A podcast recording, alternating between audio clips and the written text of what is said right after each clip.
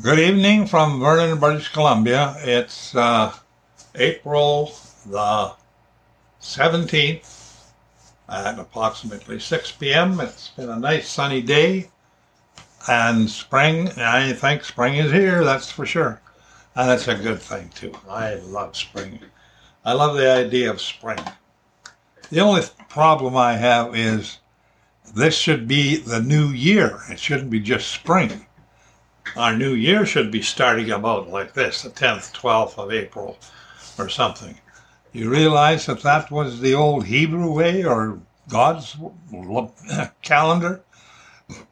The day ended at 6 p.m. at night, and according to our clock, it was 6 p.m., and a new day started as, as soon as it ended, a new day started. So the new day started as soon as it, you know, got dark. That was night. And the morning and the evening were the next day. Well, huh, that's what it is the morning and the evening. They also said that uh, God, uh, uh, God's year started in the month of Abib, which I think is April, and around April the 10th, 12th, or something like that, and that made sense to me too, because I mean, that is a new year, a new start. I mean, the winter is over, it's thawed out, and it's starting all over again. That's, that's and it's not the way we have it, January the 1st, you know, it's 25, 20 below somewhere in a snowdrift in Saskatchewan. I mean, what a time to have a new year. But that's what it is. And I believe too that God's year was 360 days, and then they did something to every so many years they did something, but I don't know what that was. But the thing is, all those things are just, you know, they're not uh, they're not looked after anymore. I mean, they they're I guess they figure they're old fashioned, but somebody changed them to the uh, Gregorian calendar and I forget what else happened, but now they don't want to change anything. the uh, the thing is, if you're, you know, 18, 20, 25, 30, 35 years old or something, you know, you're you're you're living in a in a time and whatever where eh, you know things have always been this way and it's you know no big deal and you know this is the way we do it now and so and so and so if you're my age, you know, getting close to 90 and have lived for since uh, 1934, you know, you, you can't imagine, it's hard for me to explain to you how different this last, say, uh, 15, 15, 10, 15 years have been. And it's the start of a, a new generation that is just totally different because when I grew up, things had been the same for a long time and they hadn't changed and, you know, things went on. And uh, it went on for a, quite a long time. You know, a funny thing about it, I remember that you, you would know how much a, a, a scoop shovel cost at the hardware store from one fall to the next. It didn't change and uh, you know the price of things didn't change that much. They changed maybe a little bit, but didn't really change like it did later, where it jumped right up. 1972, I think, was when things really jumped up, or when Trudeau put us on the uh, metric system. But the way it's changed now, and the thing about it is, from my perspective, which is different than yours, there's no doubt about it. To me, this is there is such signs of, you know, very actually scary signs for this world and the people in this world. Much, much more than it was when I was, say, 30 years old or whatever. Way different. I mean, people now live under, uh, you know, I, I, don't know if it's fear, but I guess it's kind of fear or something. low level fear, and they uh, do things different. The uh, they, you know, the morality of the world is no doubt gone downhill.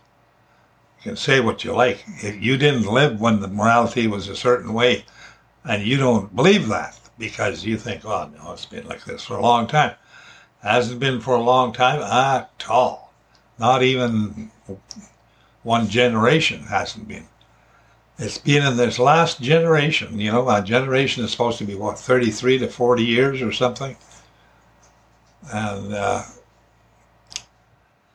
you know, I I just really wonder when the basically it's going to hit the fan because all these programs and stuff going on, spending money, you know, that they don't have, borrowing money, and when that comes to an end, and it will come to an end, you can't, you cannot do that forever. I don't care if you print your own money and say it's no good, and you print new money, whatever. But it's not gonna, it's not gonna end well. And when that happens, it's gonna be, you know, a wild deal because people who have, have been on government spending programs of every kind that they have now, you know, a couple min, uh, millions here, millions there, 200 million here, two, they just give the, the Indians another big chunk of land that they said they were promised, and I don't agree, disagree with that. But then they they give them a loss of, I guess, be loss of uh, opportunity money, two hundred million. Well, you know, I never do find out where this money goes or who gets it. You know, it's it's the Indians, the government that pays the Indians. It's like a hush money deal. Nobody's supposed to know, and I, I think that's totally wrong. They're giving away my money, your money, and they don't want you to ask any questions.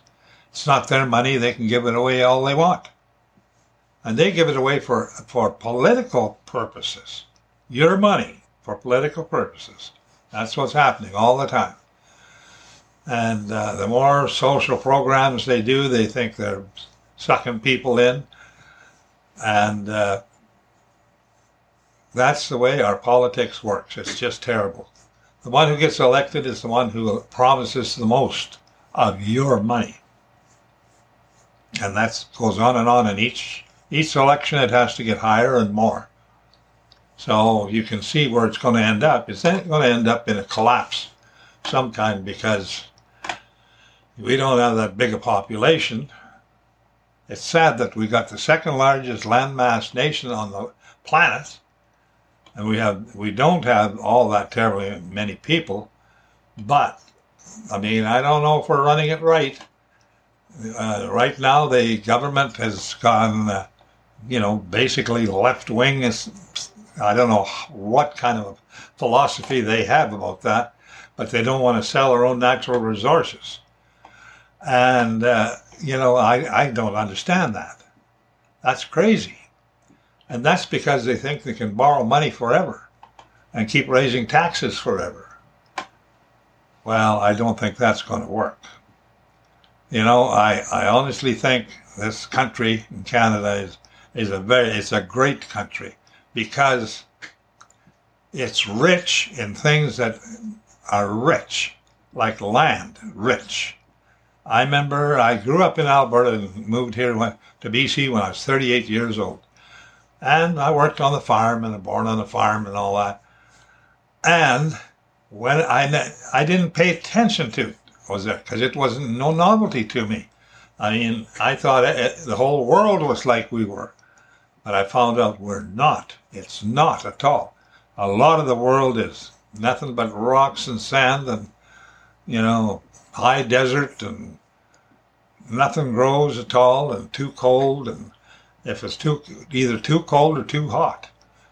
And when I think of the three feet of black dirt we used to have on our farm where we were at, you know, just black dirt like you couldn't wouldn't believe, and it would grow practically anything. I went back out to where I was born and to the farm, and here about five, five, eight years ago, and I was out in June, and I was driving down the same old road that I drove on like thousands of times, and there was fields along these roads all the time, and these fields always had, you know, these crops, three, four feet high in June, they were, you know, up getting starting uh, the grain was starting to form and whatever. And i paid attention when i was out this last time and i looked at i looked at the same road i was on i looked at the same farms that i'd watched and seen these crops on all my life and i drove by and i realized that this was now close to 60 years since i paid attention to this. Those same fields were growing the same kind of crop. Every single year for 60 years, and they just looked as good as when I looked at them 60 years ago driving along in June. Now, you talk about wealth coming from the land. It's, it, you can't beat it. I mean, that is such a deal. I mean, I've read or heard that all wealth comes from the land. And for some reason, the white race ended up getting the best land on the planet. Canada, United States, Western Europe, Australia, South Africa, the very best land. United States and Canada have the biggest bunch of best land there is on the planet. And that was a promise that God made, I guess. But it it turned out. I mean, I never thought of it at the time. All these things I never thought of growing up or living in a, in a farming community type thing.